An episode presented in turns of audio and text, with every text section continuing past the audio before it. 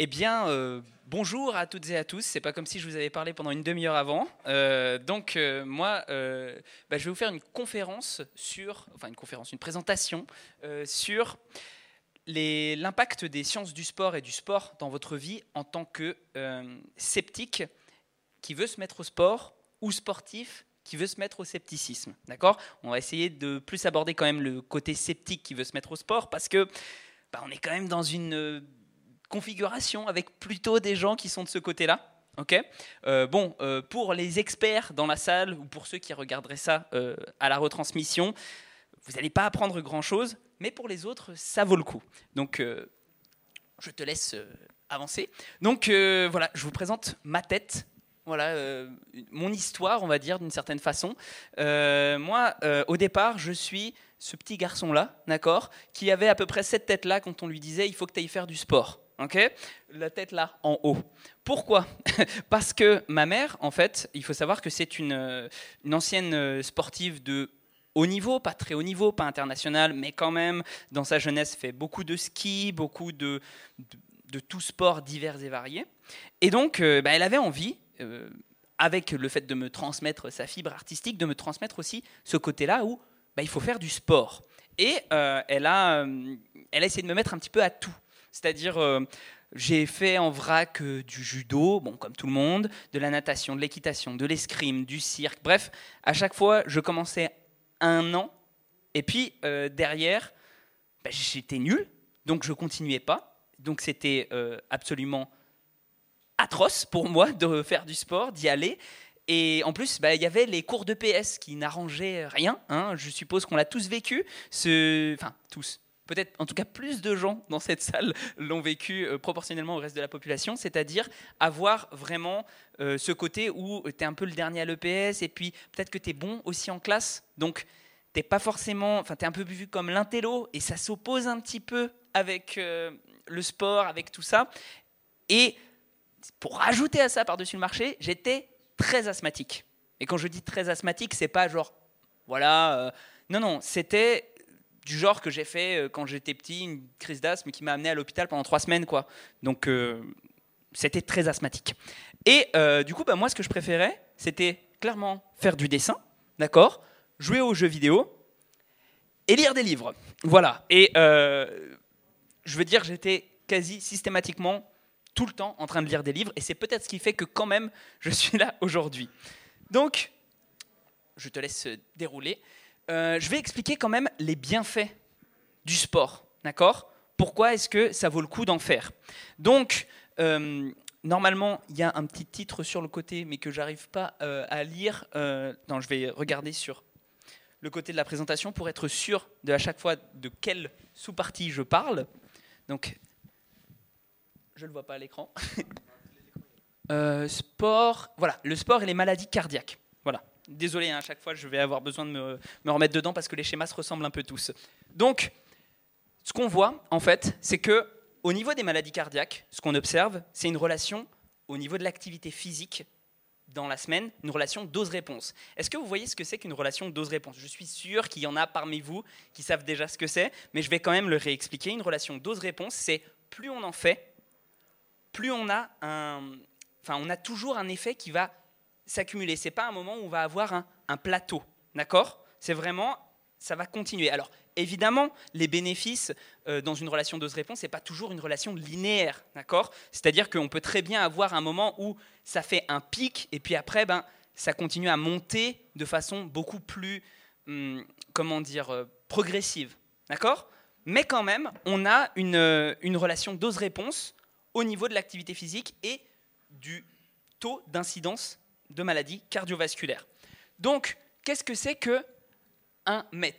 Voilà, euh, ça là, c'est euh, un MET en fait, c'est l'activité. Alors, il ne faut pas le prendre comme l'activité métabolique au sens euh, littéral parce que sinon on ne pourrait pas avoir 0,9 enfin 0,9 MET quand on dort par exemple, parce que ça c'est une confusion qui est faite. Un MET en fait, c'est l'activité, enfin le nombre de calories, le nombre de d'énergie qu'on dépense euh, quand on, simplement quand on fonctionne, on va dire, et qu'on est éveillé. Voilà, je ne vais pas le, le, formuler de façon extrêmement précise, parce que ça pourrait demander des, des calculs, etc.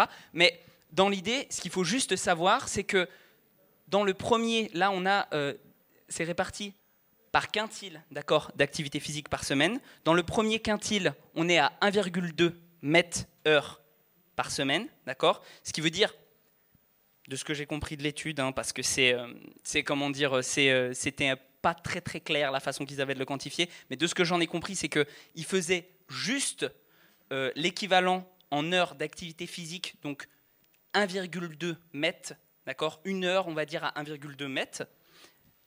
Par exemple, hein, une heure 1,2 mètres. Et le dernier quintile, il faisait en moyenne 49,1 Donc ça veut dire que c'est réparti en un certain nombre d'heures, d'accord? Donc par exemple, on va multiplier, je ne sais pas moi, euh, course à pied à 17,5 km/h, donc 18 fois euh, le nombre qu'il faut pour faire 49, je ne suis pas très bon en calcul de tête, mais on va dire 2 euh, heures, 3 heures, quelque chose comme ça. Et il faisait en fait par semaine ces 3 heures-là qui se rajoutaient à leur activité physique de base. D'accord? Donc on remarque que dans tous ces quintiles-là, enfin dans tous ces.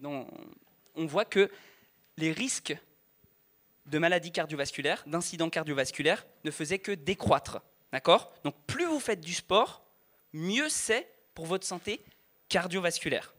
Ok? Jusqu'à là, tout le monde comprend. N'hésitez pas à m'arrêter si jamais c'est pas clair, etc. Non, ça va? Oui? Euh, je n'ai plus le, terme en anglais. Je suis. Voilà, Metabolic Equivalent of Task. Moi, j'utilise à chaque fois l'acronyme et au bout d'un moment, je commence à perdre les termes. Donc c'est bien, c'est bien de, le rappeler. Du coup, euh, est-ce que tu peux? Là, on est sur le sport et le diabète. D'accord?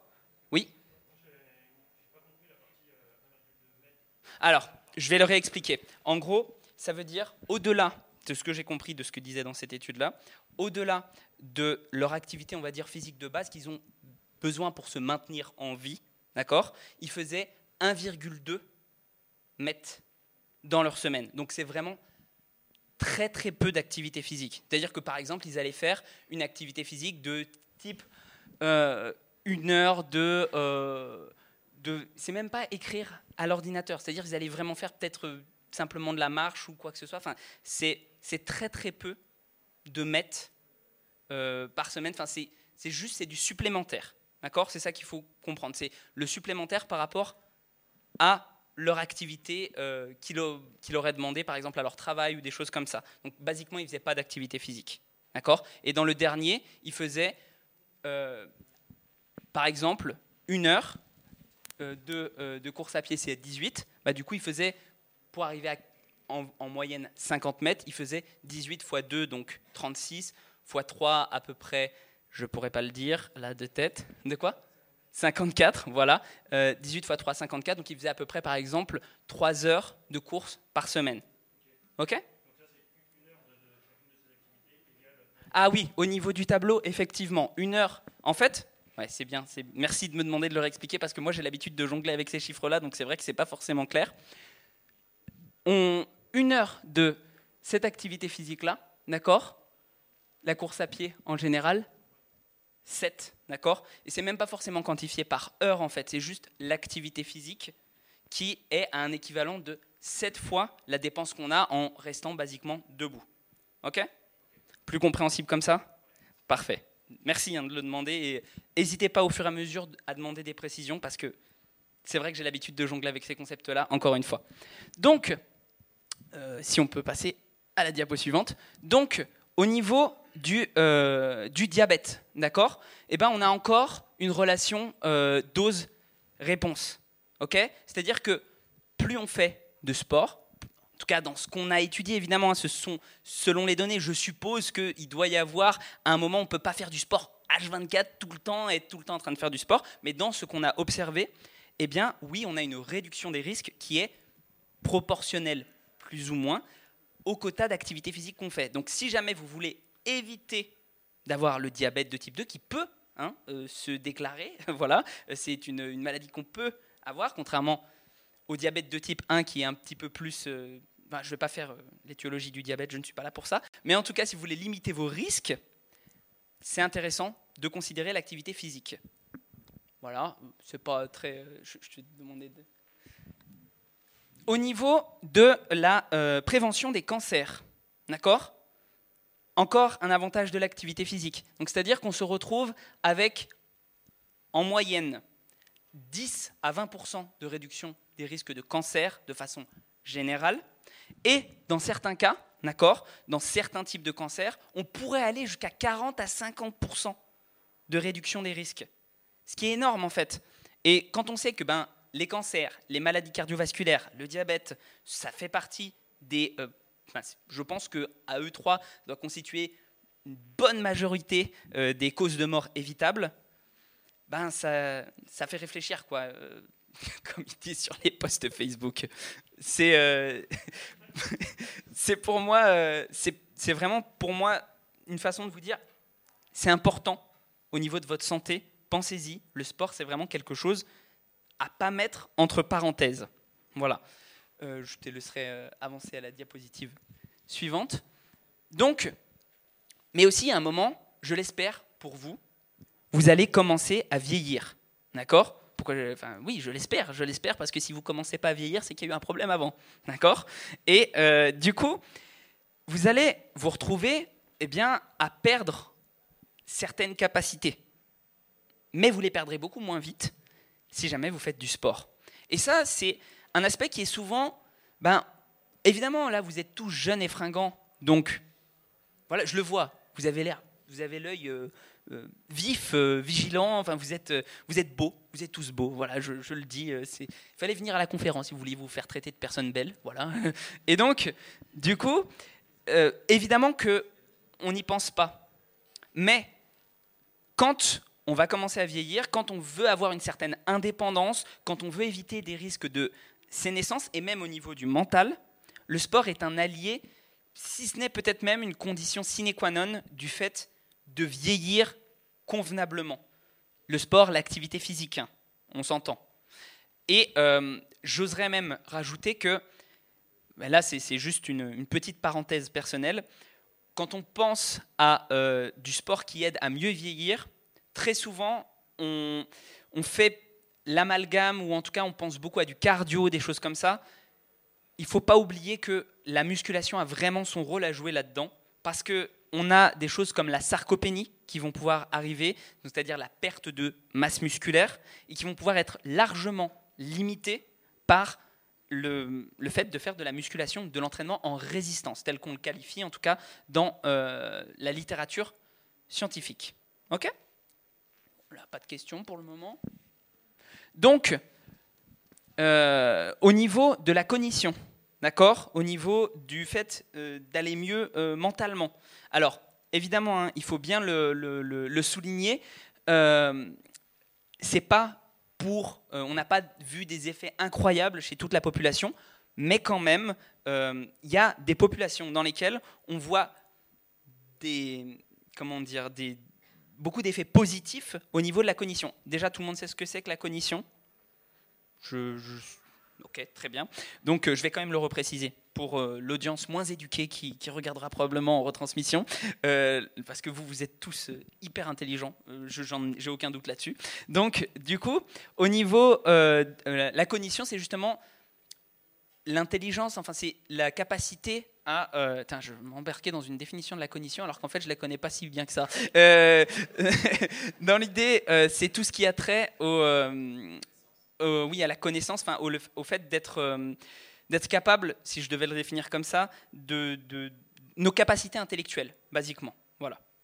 Et donc, eh bien, euh, si on fait de l'activité physique, notamment eh bien, dans les, les périodes early, donc au début de notre, pendant notre croissance et quand on commence à décliner du coup vers la vieillesse, eh ben, c'est intéressant de faire ça. C'est aussi intéressant au niveau des euh, déficits cognitifs qui peuvent être, alors là, c'est pas dans cette étude-là en question, mais par exemple au niveau de, tout ce qui est causé par des maladies mentales, type la dépression, etc., bah, ça peut être hyper intéressant de faire une activité physique parce que, eh ben, mine de rien, ça, on va le vulgariser comme ça, ça entretient la machine, ça fait en sorte que euh, nos neurotransmetteurs, nos hormones, tout ça soit à peu près régulé. Et en règle générale, bah ça, ça nous aide à mieux penser.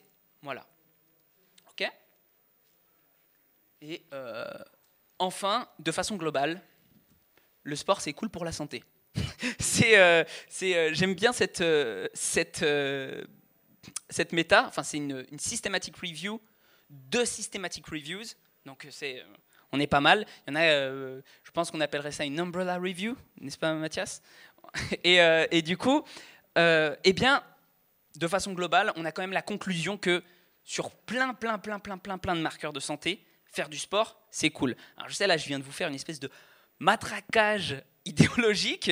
on pourrait penser que je prêche pour ma paroisse, mais c'est plutôt l'inverse en fait. C'est plutôt dans l'idée parce que j'ai l'impression qu'on n'en parle pas assez, et en tout cas, ou en tout cas qu'on ne le prend pas assez au sérieux dans le monde du scepticisme. Vraiment, faites du sport. Enfin, si vous voulez être evidence-based au niveau de votre santé, si vous pensez que euh, ben euh, faut pas se soigner avec des médicaments type euh, homéopathie, si vous pensez que on doit faire attention à ce qu'on mange pour être en meilleure santé, pour être pour que la planète se porte mieux, etc. Si vous essayez en fait finalement le scepticisme, c'est un peu chercher l'optimal à plein de niveaux bah, intégrer du sport dans votre vie. Hein. Vraiment, faites-le.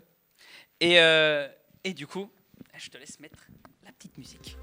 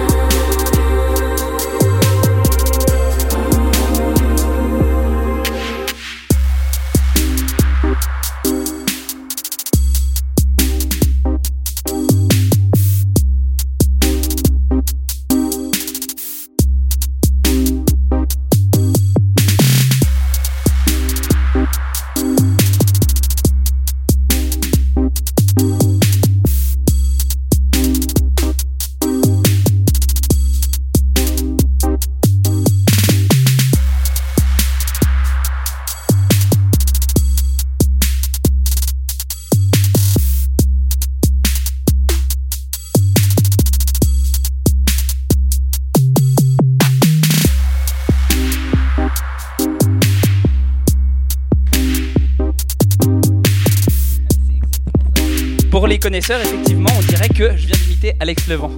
En fait, ça va pas. vous, inquiétez pas, euh, c'est tout à fait prévu. C'est tout à fait. Il y a tout à fait une utilité à ce que je viens de faire. C'est pas pour euh, juste pour la rigolade, etc. Je vais vous l'expliquer après. Donc du coup, la deuxième partie de mon histoire, c'est que pour ceux qui le savent peut-être pas, moi je suis quelqu'un qui s'est mis au kendo à mes 13 ans, en fait, là où je détestais vraiment le sport. Et en fait, j'ai été forcé, on va dire, à continuer, parce qu'il y avait ma meilleure amie de l'époque, enfin, c'est toujours ma meilleure amie, mais à l'époque, elle avait commencé le kendo, et elle faisait de l'athlétisme à côté. Et en un an, alors que moi, ça faisait deux ans que j'en faisais, elle commençait à mettre la pâtée. Et là, c'était pas possible pour mon ego de petit mal. Et je m'étais dit, non, il faut absolument, mais c'est vraiment impératif, que je devienne meilleur qu'elle. Et en fait, je me suis accroché. J'ai fait du kendo, j'ai fait du sport, au-delà de ça, de la musculation, pour, euh, comment dire, être capable d'être meilleur dans mon art martial. Et du coup, maintenant, eh bien, à la fois le côté, je lis beaucoup de bouquins, j'aime bien dessiner, etc., et le côté, je fais du sport, fait partie de ma vie. Donc pour ceux qui ne me connaîtraient pas, ça aussi, ça me caractérise. Je vais te laisser faire l'autre diapositive. Et du coup, je suis sûr, je suis sûr qu'après cette, euh, comment dire, cette petite démonstration voilà, que j'ai faite de sport, etc., avec le fait d'être habillé de cette façon-là, le fait d'avoir un shaker, d'accord, duquel, dans lequel j'ai mis de l'eau, donc je peux boire. Ah, c'est bon, les protéines. Non, je, dans l'idée, pourquoi est-ce que j'ai fait ça? Pour vous dire que je suis sûr que même si vous ne voulez pas, je suis plus crédible pour parler de sport maintenant que je l'étais quand j'étais habillé en blouse de scientifique, entre guillemets. Évidemment que vous connaissez l'effet blouse blanche, évidemment que vous l'avez tous vu arriver quand je me suis habillé en blouse blanche et que j'ai parlé d'études scientifiques. Bah forcément, ça m'a peut-être donné une crédibilité pour certains ou pas pour d'autres parce qu'ils se sont dit bah c'est quoi ce charlot qui essaye? En plus, il sait même pas ce que c'est, il sait même pas ce que c'est mettre en anglais. Franchement, c'est compliqué. Voilà. Mais peut-être en tout cas que ça a eu un effet moindre sur vous parce que vous vous êtes dit Bon, franchement, je le connais, l'effet blouse blanche. Maintenant que je sois habillé en coach sportif, avec des muscles, un minimum quand même, et, euh, que j'ai été capable de faire une mini démonstration à la Alex Levent pour les connaisseurs, eh bien, je suis sûr que ça vous a fait vous dire, même inconsciemment, je peux suivre des conseils de la part de ce bonhomme-là. Et du coup, je vous demande un petit exercice. Attends, attends, attends, attends, attends. C'est ça, ça. Je vous demande un petit exercice. À votre avis, si vous voyez ces deux personnes-là dans une salle de sport, à qui faut aller demander des conseils? Évidemment, les initiés ne répondaient pas, mais, euh, dans l'idée, moi, je vais vous le dire, hein, la majorité des personnes que je vois vont, répondre ce bonhomme-là, qui a quand même l'air d'être un peu sacrément musclé, plutôt que celui-là, bah, qui a l'air un petit peu d'être le tonton Jackie qui fait griller des merguez sur la plage. Hein D'où la magnifique image. Donc, je pense que c'est quelque chose auquel on doit faire absolument attention. Parce que maintenant, je vais vous expliquer qui sont ces deux personnes-là, et après, vous me direz si votre avis a changé, s'il était celui que j'avais prédit au départ. Donc, euh, je te laisse. Euh. Donc, lui, c'est Greg Knuckles, d'accord? Greg Knuckles, c'est probablement voilà, la personne que je connaisse sur Terre qui est la plus précise scientifiquement dans ses, dans ses analyses euh, sur les sciences du sport sur les conseils qu'il va donner. c'est un type, en fait, en gros, il avait même pas, je crois, son master à l'époque, qui faisait des espèces de méta-analyses à la main, enfin, euh, où en mode, il rassemblait toute la littérature scientifique sur un sujet, il le publiait sur son site internet qui s'appelle Stronger by Science et que je vous recommande grandement. Du coup, bah, qu'est-ce qu'il a fait aussi à côté en termes d'achievement sportif bah, Il a eu le, le, plus lourd squat du monde, d'accord? Donc c'était la personne qui, en étant naturelle et en n'ayant aucun équipement, était capable de squatter la charge la plus lourde. Pourtant, on dirait pas, il paye pas de mine comme ça. Enfin, voilà.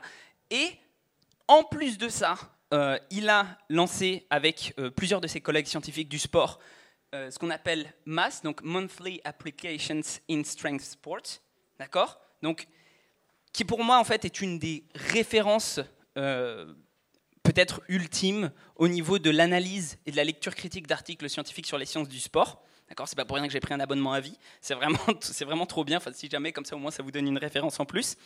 C'est tout en anglais, en revanche. Hein. Pour ceux qui sont pas anglophones, c'est, compliqué. Et du coup, eh ben, euh, quand on tape son nom dans PubMed, malgré le fait qu'il ne soit pas encore docteur, il a quand même un tas de publications scientifiques sur lesquelles il a participé. Bref, c'est pas un rigolo, d'accord? Mais de prime abord, comme ça, tu le vois dans ta salle de sport, bon, tu te dis, c'est peut-être pas à lui que je vais aller demander des conseils. Et du coup, lui en revanche, lui, euh, lui c'est Jean Ronche le musclé. D'aucuns diraient ma némésis. Euh, plus, plus sérieusement, euh, même si on a des altercations sur les réseaux sociaux, c'est pas de ça dont je veux vous parler. C'est qu'il a l'air très costaud, d'accord? Il a l'air très comment dire, dans le stéréotype du musclé, de la personne à qui on irait demander des conseils plus facilement, qu'on croirait plus facilement en fait avec l'argument d'autorité qu'est son corps. Et pourtant, euh, ben, euh, si je vous dis que euh, ça a été l'un des premiers sur sa chaîne YouTube qui parle de sport, hein.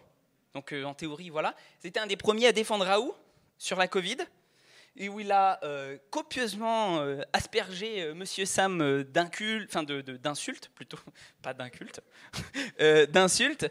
Bref, ben, je suppose que là, peut-être que votre avis a changé et peut-être que vous vous dites c'est peut-être pas à lui qu'il faut aller demander des conseils. Mais ça, on peut pas le voir de prime abord, en fait. Et je vais même aller encore un petit peu plus loin. Je te laisse. Euh, en fait, je suis sûr que vous avez tous votre liste d'arguments. D'accord? Euh, La liste des euh, arguments fallacieux. Donc on a bah, les biais des survivants, les arguments ad machin, les, paradoxes, tout ça. Je suis allé voir hein, sur Wikipédia, j'ai fait un copier-coller. ne croyez pas que je les ai répertoriés à la main, comme ça, pour les connaître tous par cœur. Non, non. Mais quand on est sceptique, on a souvent cette petite liste-là, cette petite checklist. Pour autant, euh, et là j'ai mis un petit mème que j'ai fait, bon, qui n'est pas le plus adapté, mais qui quand même est pas trop mal dans le thème, c'est euh, on voit beaucoup plus facilement finalement la paille dans les yeux des autres que la poutre dans la sienne. C'est-à-dire que j'ai vu nombre de sceptiques, voilà, des gens qui s'y connaissent, etc., tomber dans des panneaux, mais hyper simples en termes de santé. C'est-à-dire, surtout au niveau du sport en fait. Et ben, euh, là, en l'occurrence, c'est euh, l'illustration d'un petit bonhomme qui voit bah, tous les animaux tomber dans des pièges en se disant Oh là là, euh, c'est facile, on s'en rend compte, franchement, un piège à loup, c'est hyper visible, etc. Et qui, en fait, ben, pour un booster de testostérone, achète et tombe dans le panneau. Parce que je vous le dis, les boosters de testostérone, ça marche pas. Hein. À moins que ce soit la testostérone, et c'est illégal. je vous le dis comme ça au cas où, c'est du dopage. Donc, c'est normal. Pourquoi?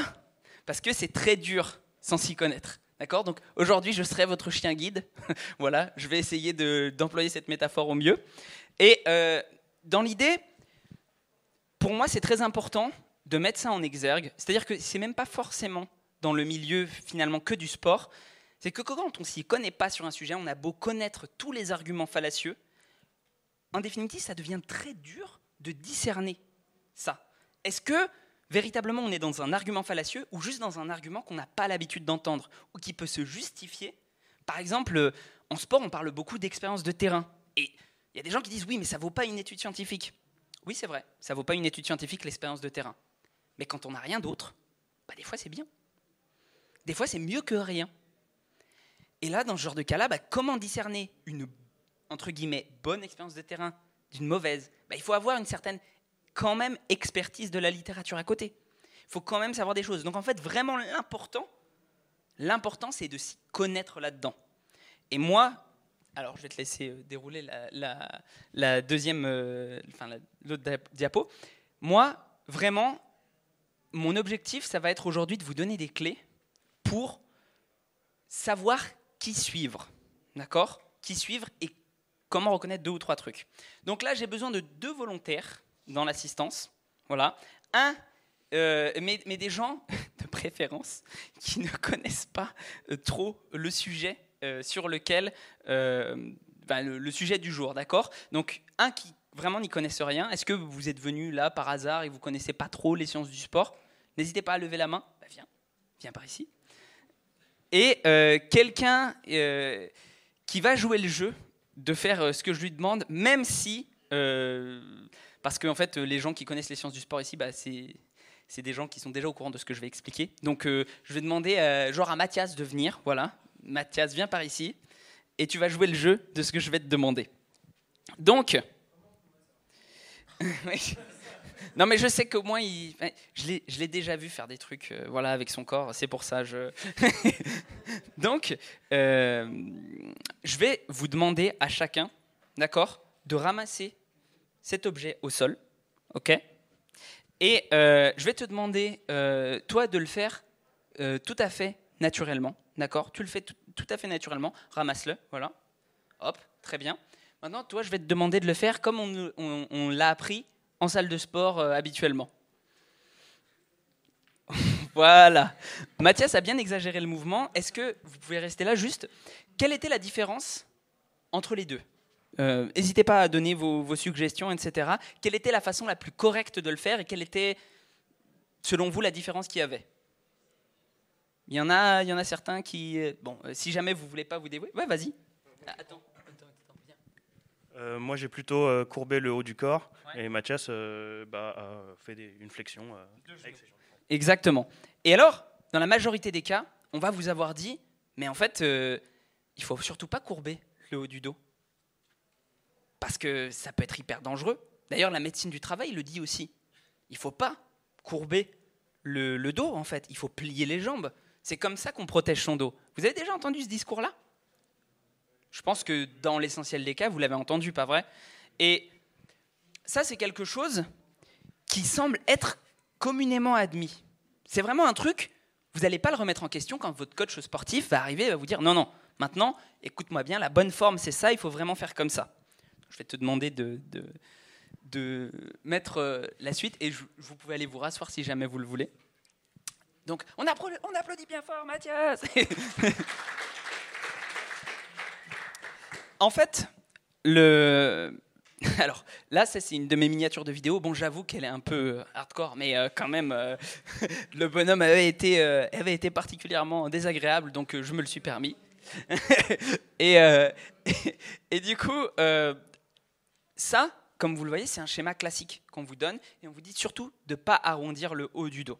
D'accord? D'où ça vient? Enfin, d'où ça vient? Ça vient en fait de, comment dire, de ah, j'ai perdu le terme de biomécanique déjà, mais de conjecture, voilà, de conjecture biomécanique. C'est-à-dire qu'on se dit, bon, bah, quand on regarde le bras de levier au niveau de notre corps, d'accord, on se dit, quand on va ramasser quelque chose au niveau des vertèbres, en particulier lombaires, si jamais notre haut du dos est courbé, si on se sert de notre haut du dos, eh bien, on aura beaucoup plus de force sur nos lombaires, nos muscles lombaires qui vont s'exercer. Nos muscles lombaires, d'ailleurs, nos disques euh, vont être mis dans des situations où en fait, eh ben, euh, va y avoir des forces de cisaillement, etc. Ça va pas être top, d'accord? Enfin, force de cisaillement, force de, compression surtout vers. Euh, bref, on s'en fiche parce que de toute façon, c'est pas correct. et donc, dans l'idée, celui qui a beaucoup contribué à ça et qu'on considère comme étant l'expert mondial à l'heure actuelle, c'est Stuart McGill. D'accord? Stuart McGill qui a fait en fait nombre de livres là-dessus, qui fait des formations là-dessus et qui n'est pas un rigolo. C'est pas un rigolo vraiment. C'est un professeur, il fait des études scientifiques, voilà.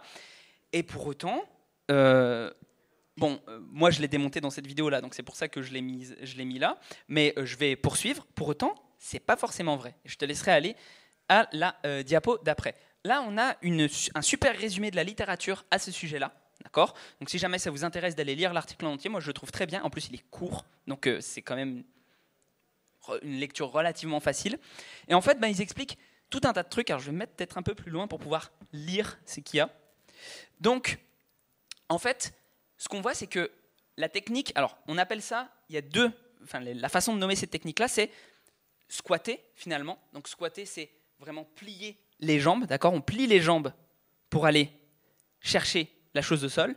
Et en fait, l'autre, la, façon d'aller euh, plier le dos, c'est le stoop, d'accord? Stoop, squat, et entre les deux, eh bien, il y a le semi-squat, d'accord? Stoop, squat, semi-squat.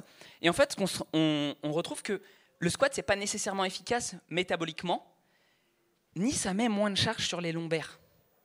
C'est-à-dire que, en fait, à l'heure actuelle, on ne sait pas bien s'il y a plus de charge ou pas qui est vraiment sur les lombaires. Sur les muscles qui entourent les lombaires, ça, pas de souci. Mais sur les lombaires en elles-mêmes, c'est compliqué parce qu'en fait, nos muscles sont là pour compenser justement tout ce qu'on va pouvoir euh, bah, soulever.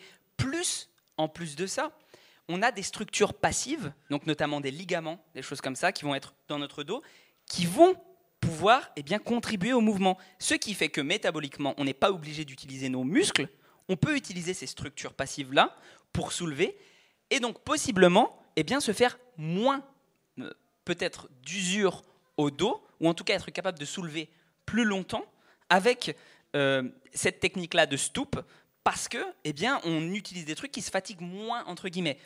Le revers de la médaille, c'est que peut-être qu'il faut quand même faire un petit peu gaffe à son volume, etc., parce qu'on est un petit peu moins sensible de ces zones-là, et donc potentiellement, euh, L'optimal, je vais pas vous le faire dans les détails, mais ce serait plutôt d'alterner les techniques, d'accord? De ne pas faire toujours la même, etc.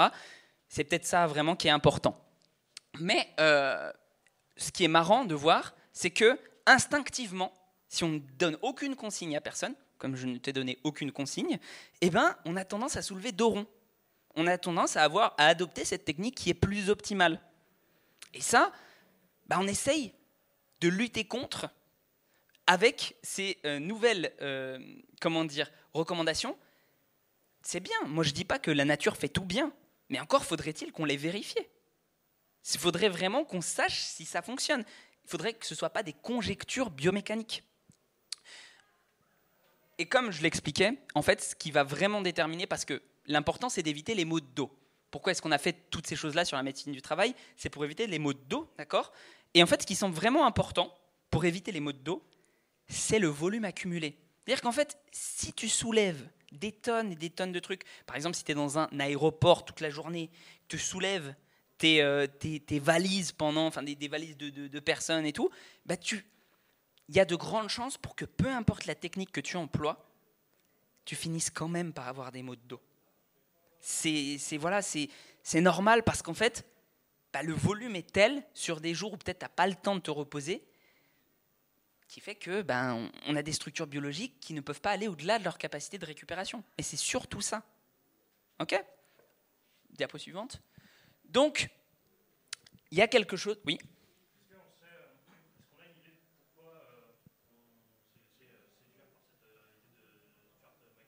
Ouais.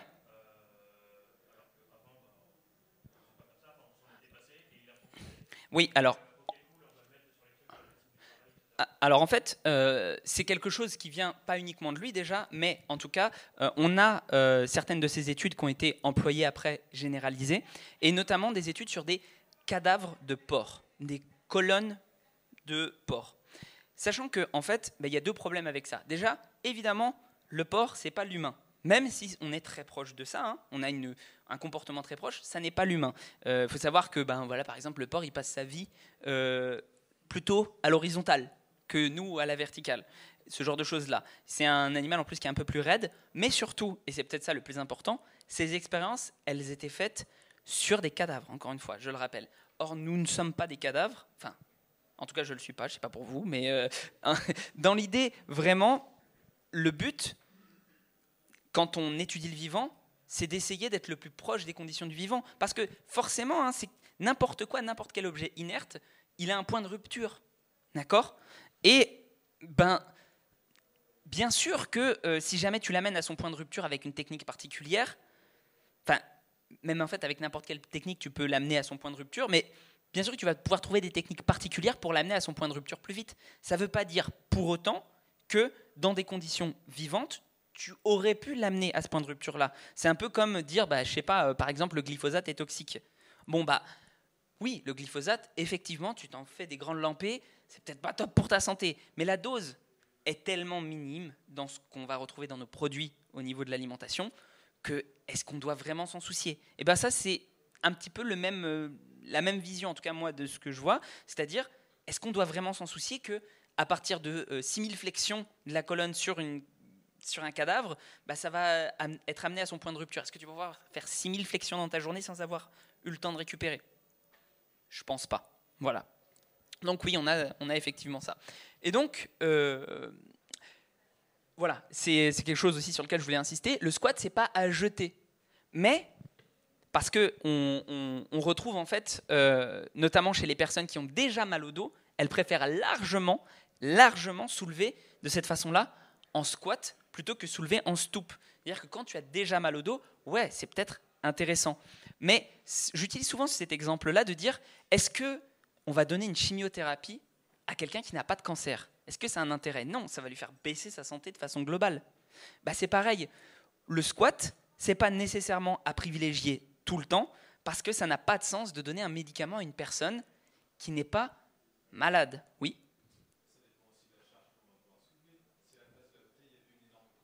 Ouais. Eh bien, pas nécessairement. C'est-à-dire que ça, c'est quelque chose qu'on nous a inculqué, c'est vrai, mais notamment, et là, j'ai pas mis les exemples, mais c'est très intéressant que tu le dises, on a des champions, euh, par exemple Lamargante, euh, qui, a, été la personne à soulever le plus de poids par rapport à son poids du corps. Donc c'est euh, 5 fois son poids du corps. Euh, il a soulevé quelque chose comme 250 kg à 50 kg de poids de corps, un truc comme ça. Bref, voilà. Et euh, du coup, il soulevait tout le temps, durant toute sa carrière, c'est pas genre une fois ou quoi que ce soit, en dos rond. Et en fait, on a plein de gens qui, si la surcharge est appliquée progressivement, montrent que le Jefferson curl, donc la Jefferson curl, c'est une technique en fait où on va vraiment arrondir complètement le dos et aller chercher avec les jambes tendues le dos le plus rond possible.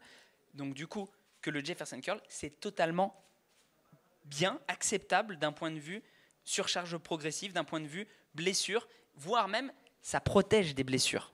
Parce qu'en fait, si jamais tu ne te retrouves jamais, et c'est ça qui est intéressant, euh, bah, du coup, merci d'avoir posé cette question-là parce que c'est c'est parfait, c'est dans le thème. Si jamais tu te retrouves à ne jamais faire ce mouvement dos rond et avec des charges relativement importantes, en fait, ce qu'il faut savoir, c'est que quand on soulève dos rond, on a un, un, comment dire, enfin quand on soulève même dos droit plutôt, on a une tendance à faire une flexion de la colonne lombaire.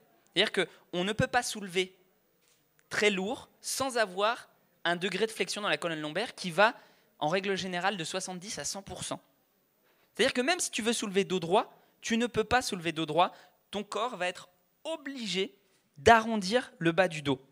Mais si jamais tu ne t'entraînes jamais à faire dos rond, tes tissus, ils ne sont pas en fait préparés à ça. Et du coup, bah, tu vas te retrouver peut-être, en tout cas, c'est la chose, comment dire, qu'on peut supposer la plus, euh, comment dire, la plus cohérente vis-à-vis de notre, notre compréhension des blessures sportives, tu vas te retrouver à être plus à risque de te blesser. Donc, attends, attends, il euh, n'y a pas de souci. Euh, donc, dans l'idée, il faut faire du, euh, du, enfin, il faut surtout pas éviter le, le dos rond. Moi, c'est ça que je vais dire, parce qu'en fait, on se retrouve aussi dans un cycle au niveau de la kinésiophobie. Je ne sais pas si vous connaissez un petit peu le principe de la kinésiophobie, c'est quelque chose de très intéressant, de très fascinant. Dire qu'à force d'éviter le, euh, comment dire, le, le, mouvement en fait en question, donc par exemple soulever dos rond, eh bien, on va se retrouver dès le moment où on va prendre cette posture-là par mégarde à être plus fragilisé. Donc du coup, à se dire, bah, c'est peut-être c'est le dos rond en fait qui m'a fait me blesser. Donc à rééviter le dos rond tout le temps. Et en fait, eh ben, on se retrouve à terme à avoir un pattern qu'on évite et tout le temps mal au dos. Et ça, c'est quelque chose que, par exemple, la plupart des kinés evidence-based commencent à intégrer euh, dans leur euh, approche du, euh, du, mal de dos, c'est de faire des Jefferson curls, c'est de faire de ne pas diaboliser cette posture-là, et en règle générale, on a des améliorations. C'est-à-dire que c'est assez concret, assez palpable.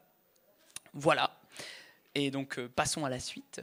Donc, euh, alors, euh, là, j'aimerais vous parler de comment différents, enfin de, des deux, on va dire, grandes euh, catégories de, de, de, broscience. Je ne sais pas comment le qualifier autrement. La broscience, c'est un petit peu notre façon de d'avoir des arguments fallacieux dans le, dans le monde de la musculation. Voilà, c'est un peu sont un petit peu les ouais, les deux catégories d'arguments fallacieux.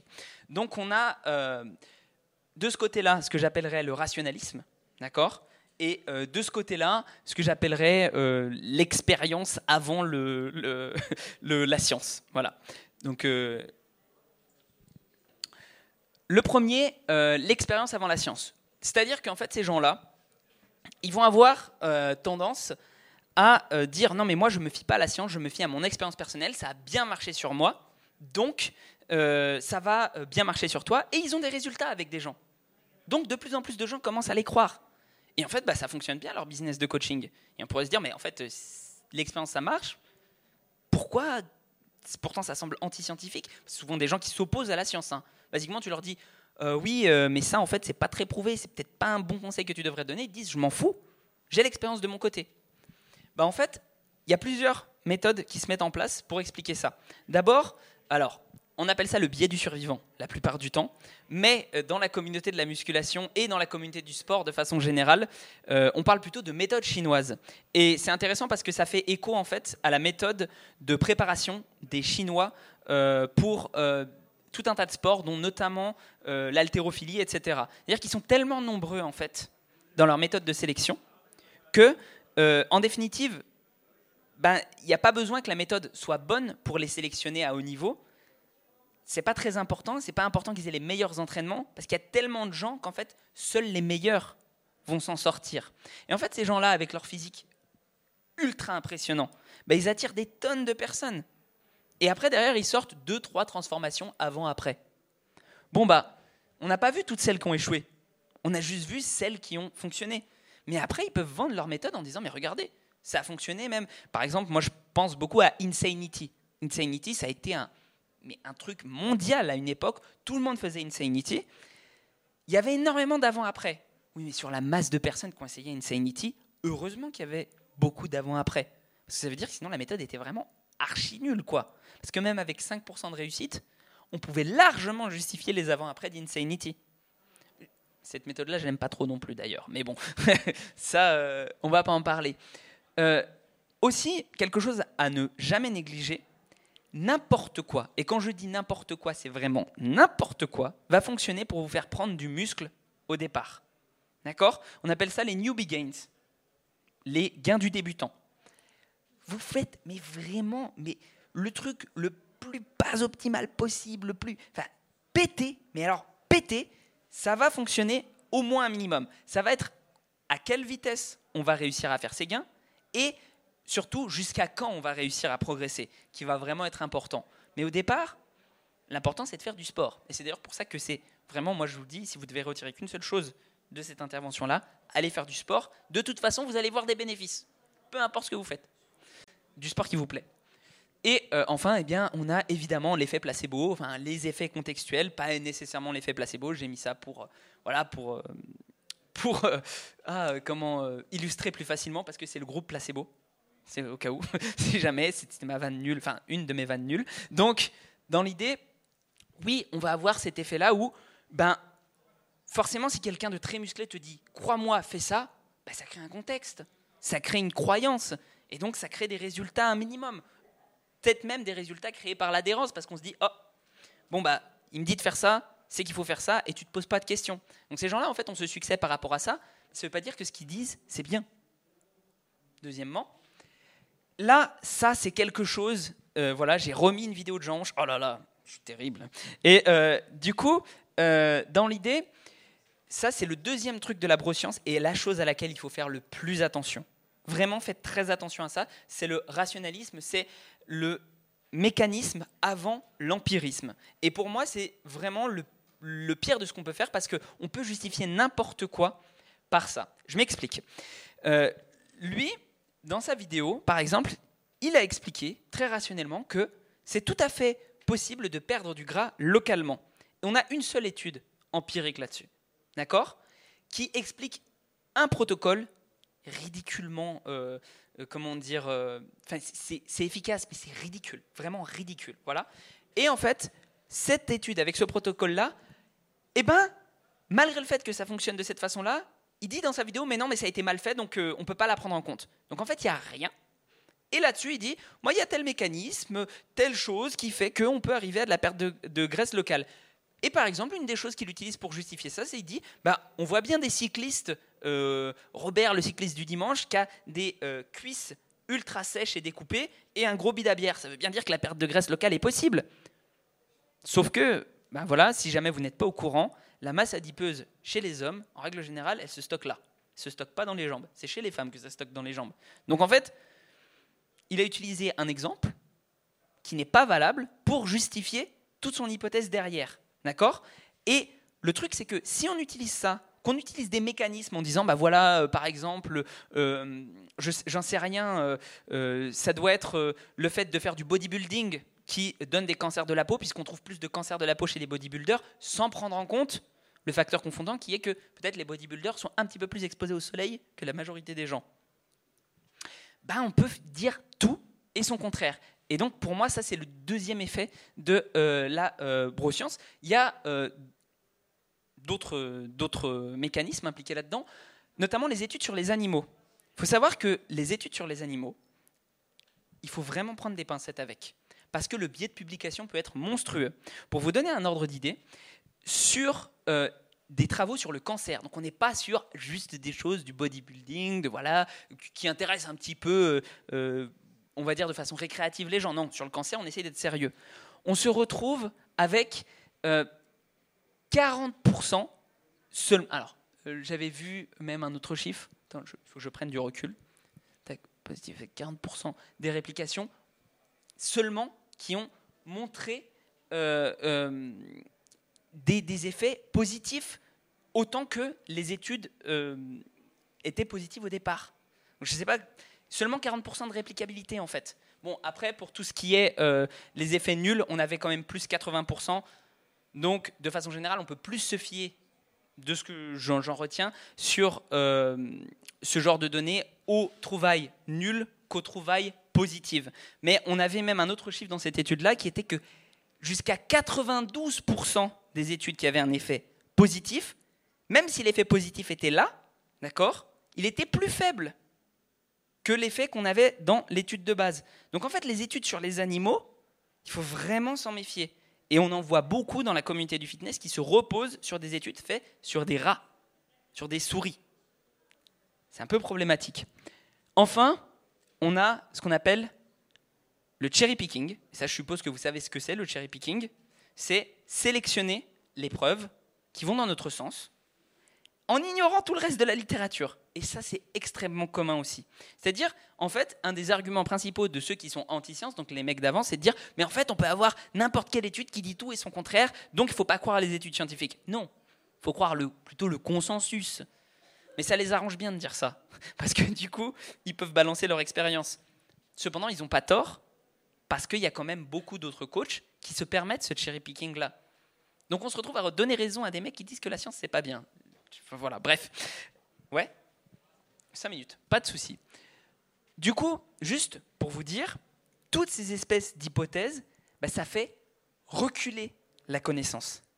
Ça fait reculer la connaissance puisque dans les années 80, 60, 80, etc., plier le dos pour le muscler, c'était pas un problème ça n'était pas un problème. Mais comme on a eu des spéculations mécanistiques, des choses comme ça, qu'on n'a pas testé les choses empiriquement, bah, on se retrouve aujourd'hui à dire non, non, il faut surtout pas plier le dos. Ça, c'est un bouquin que j'ai retrouvé qui a été publié en 80. Il y a, un seul exercice où le dos reste relativement droit. Tous les autres, le dos est plié. Il n'y a aucun problème. Comme quoi. Hop. Donc, je vais le faire rapidement parce qu'il reste 5 minutes. Euh, est-ce que vous êtes capable de reconnaître une bonne information? Donc, est-ce que la, euh, lumière rouge euh, permet de mieux récupérer? Ou est-ce que on peut augmenter nos performances grâce à des ondes électromagnétiques? Ou alors, est-ce qu'on hyperventiler volontairement, ça permet d'avoir de meilleures performances en musculation Donc, quelle est la mauvaise information parmi celles-là? Ou plutôt, quelle est la bonne? Alors, pour vous, il y en a, une. Ou est-ce qu'elles sont toutes fausses? Difficile, hein? Allez, on passe à la suite. En fait, elles sont toutes vraies. C'est-à-dire que ça peut sembler fou, mais de la lumière rouge, ça aide effectivement à mieux récupérer. On le voit. Je sais, toi tu vas dire que non, mais dans l'idée, même si c'est pas nécessairement vrai, euh, à 100% sur les études empiriques, etc. Je vais pas me prendre la tête avec Mathias aujourd'hui, on pourra en parler pendant des heures, on se connaît. même si c'est pas...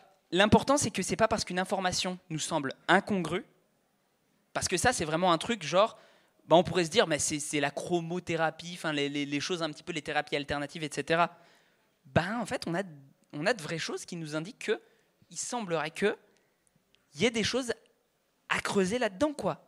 Et c'est pas une théorie complètement farfelue. Allez, à la suite. Ouais. Non, non, tu peux, euh, tu peux aussi. Non, non, tu, tu peux. Euh, il y a vraiment des résultats. Pour le coup, c'est pour ça qu'on va pas être d'accord avec Mathias, mais il y a vraiment des résultats. Euh, pour toi, c'est pas, pour toi, c'est pas bon, je sais. Mais je, je là, non, non, mais il n'y a pas de souci. Je, poursuivrai après en discussion. Il n'y a pas de souci. Même si vous voulez aller dans les commentaires YouTube, on en débattra. Il y a vraiment, il y a vraiment des, euh, y a vraiment des résultats sur la récupération. Euh, après, je pense que c'est surtout au niveau du placebo et du contrôle que, que, Mathias a des, a des soucis. Mais j'avoue que Greg Knuckles, c'est plutôt de mon avis. Donc, euh, et du coup, dans l'idée, ce genre de choses-là, en fait, si ça peut traverser la peau, on peut avoir des effets. Maintenant, ils ne sont pas énormes. Voilà, il ne faut pas investir dans une machine à laser, mais si, ça peut vraiment fonctionner au niveau, de la, euh, au niveau des muscles. Évidemment, il faut être proche en revanche, et là on est d'accord, de la peau, voire même au contact de cette dernière. On va passer à la suite parce que sinon j'aurais pas le temps de développer. Euh, au niveau des ondes électromagnétiques, alors là, je parle d'ondes électromagnétiques. En réalité, c'est plutôt de la stimulation électrique, mais électrique, on reste quand même dans les ondes électromagnétiques transcraniales, d'accord? Ça peut effectivement améliorer les performances. Je ne vais pas développer parce qu'on n'a pas le temps, mais ça peut effectivement améliorer les performances. On va passer à la, euh, dernière. Donc du coup, L'hyperventilation, pareil, c'est une étude, d'accord? Euh, Je ne veux pas euh, dire que... On a des mécanismes, on a une étude empirique, on n'en a pas des millions, c'est rare d'en avoir des millions dans les sciences du sport, mais ça peut fonctionner pour améliorer nos performances par des mécanismes d'alcalose, etc., vis-à-vis de l'acidité, tout ça, en tout cas c'est l'hypothèse qu'on en a, mais ça peut fonctionner. Et tout ça, ça a l'air farfelu, d'accord? Ça a vraiment l'air farfelu. Et pourtant, ça fonctionne. Vas-y, passe à la suite. Donc du coup, comment reconnaître un bon coach vulgarisateur sportif? D'accord? Et pour moi, ça va être l'important parce que on n'est pas, enfin, vous n'êtes pas capable de prime abord de reconnaître les informations que je vous ai données là comme étant bonnes ou mauvaises. Et c'est pas grave parce qu'en fait, il y a des gens dont c'est le métier et qui sont là aussi pour vous aider. Donc, vas-y à la suite. Pour moi, euh, pourquoi peu de moyens? Euh, bref, euh, je, crois que c'est ma copine qui a, recopié le, truc, qui a fait le, PDF. Je pense qu'elle s'est un peu plantée. Enfin bon, bref, pour moi, euh, beaucoup, de remises en question dans les sciences du sport. Pour moi, un coach, doit savoir s'actualiser. Et ça, c'est une image de James Krieger, qui est pour moi quelqu'un à suivre, parce que bah, il a vraiment actualisé notamment sa vision sur le, volume nécessaire pour faire de l'hypertrophie. Et en fait, il l'a de plus en plus nuancé. Et c'est pas très grave de se tromper si on est capable de s'actualiser. Pour moi, c'est la chose la plus importante être ouvert à la, discussion. Ça, c'est un argumentaire qu'on a, une, discussion qu'on s'est fait avec Mathias, euh, qui n'était pas d'accord avec moi, parce qu'on se fait souvent des discussions, on n'est pas d'accord ensemble. Puis après, souvent, on finit par tomber d'accord, parce qu'en fait, c'était souvent une affaire d'interprétation. Et euh, bref, du coup, eh ben, ouvert à la discussion, être capable de citer ses sources, en fait. Être capable d'expliquer de, pourquoi, et évidemment, se remettre en question si jamais il y a meilleur en face de nous. Euh, ne pas sauter dans le train de la hype c'est-à-dire être un petit peu, voilà, euh, prendre des précautions. Bah, par exemple, on a euh, l'arginine. L'arginine qui était un truc, mais ça devait fonctionner du feu de Dieu. Et puis en fait, gros biais de publication, boum, c'était pourri. Ça ne fonctionne pas et ça continue à être vendu, l'arginine. C'est-à-dire que ça ne fonctionne pas et c'est vendu à prix d'or. Vas-y. Euh, faire preuve d'empathie et de valeur humaine. Lui, c'est un type qui dit pas que des bêtises. Il s'appelle Greg Doucette, mais c'est un tel bâtard dans sa façon de les dire que je, ne recommanderais jamais de le suivre. Parce qu'en fait, pour moi, ce type-là, comme c'est un gros bâtard, bah, il va chercher à démonter les gens et ça va jamais apporter de constructivité. Et pour moi, il faut faire la distinction entre les gens et les arguments. On peut taper à fond sur les arguments, mais pas sur les gens. Et enfin, citer ses sources et les critiquer au besoin. Et donc, c'est l'évidence de faire ça, based. C'était un jeu de mots. du coup, encore. Donc quelques coachs que je recommande, c'est vraiment si j'ai pas mis votre nom, si machin, si ne vous inquiétez pas, j'ai juste mis trois quatre noms à la volée pour que vous puissiez commencer à vous intéresser à ça. Donc dans les euh, francophones, Mathias Soulel, Sunchill, Clément Naveillant, Vassili Siliopoulos, Clément Noblet, Axel Sedano, euh, Barbara Vulpinari, euh, Marius qui est là, il y en a d'autres, je les oublie, c'est une catastrophe, je suis vraiment le pire ami du monde. Mais euh, dans l'idée, euh, vraiment, ces gens-là sont à suivre. Ma chaîne, et, si vous voulez, Geek and Fit. Attends, attends, attends. Je suis voilà. Et euh, là, dans les anglophones, Greg Knuckles, Eric Trexler, Eric Helms, Michael Zurdos, James Krieger, Andy Galpin, Alan Aragon, Lane Norton. Tous ces personnes-là, ça peut être une bonne base pour commencer à construire vos connaissances en sciences du sport et de la nutrition. Voilà. Et euh, sur ce, euh, pile à l'heure, je vous dis euh, merci.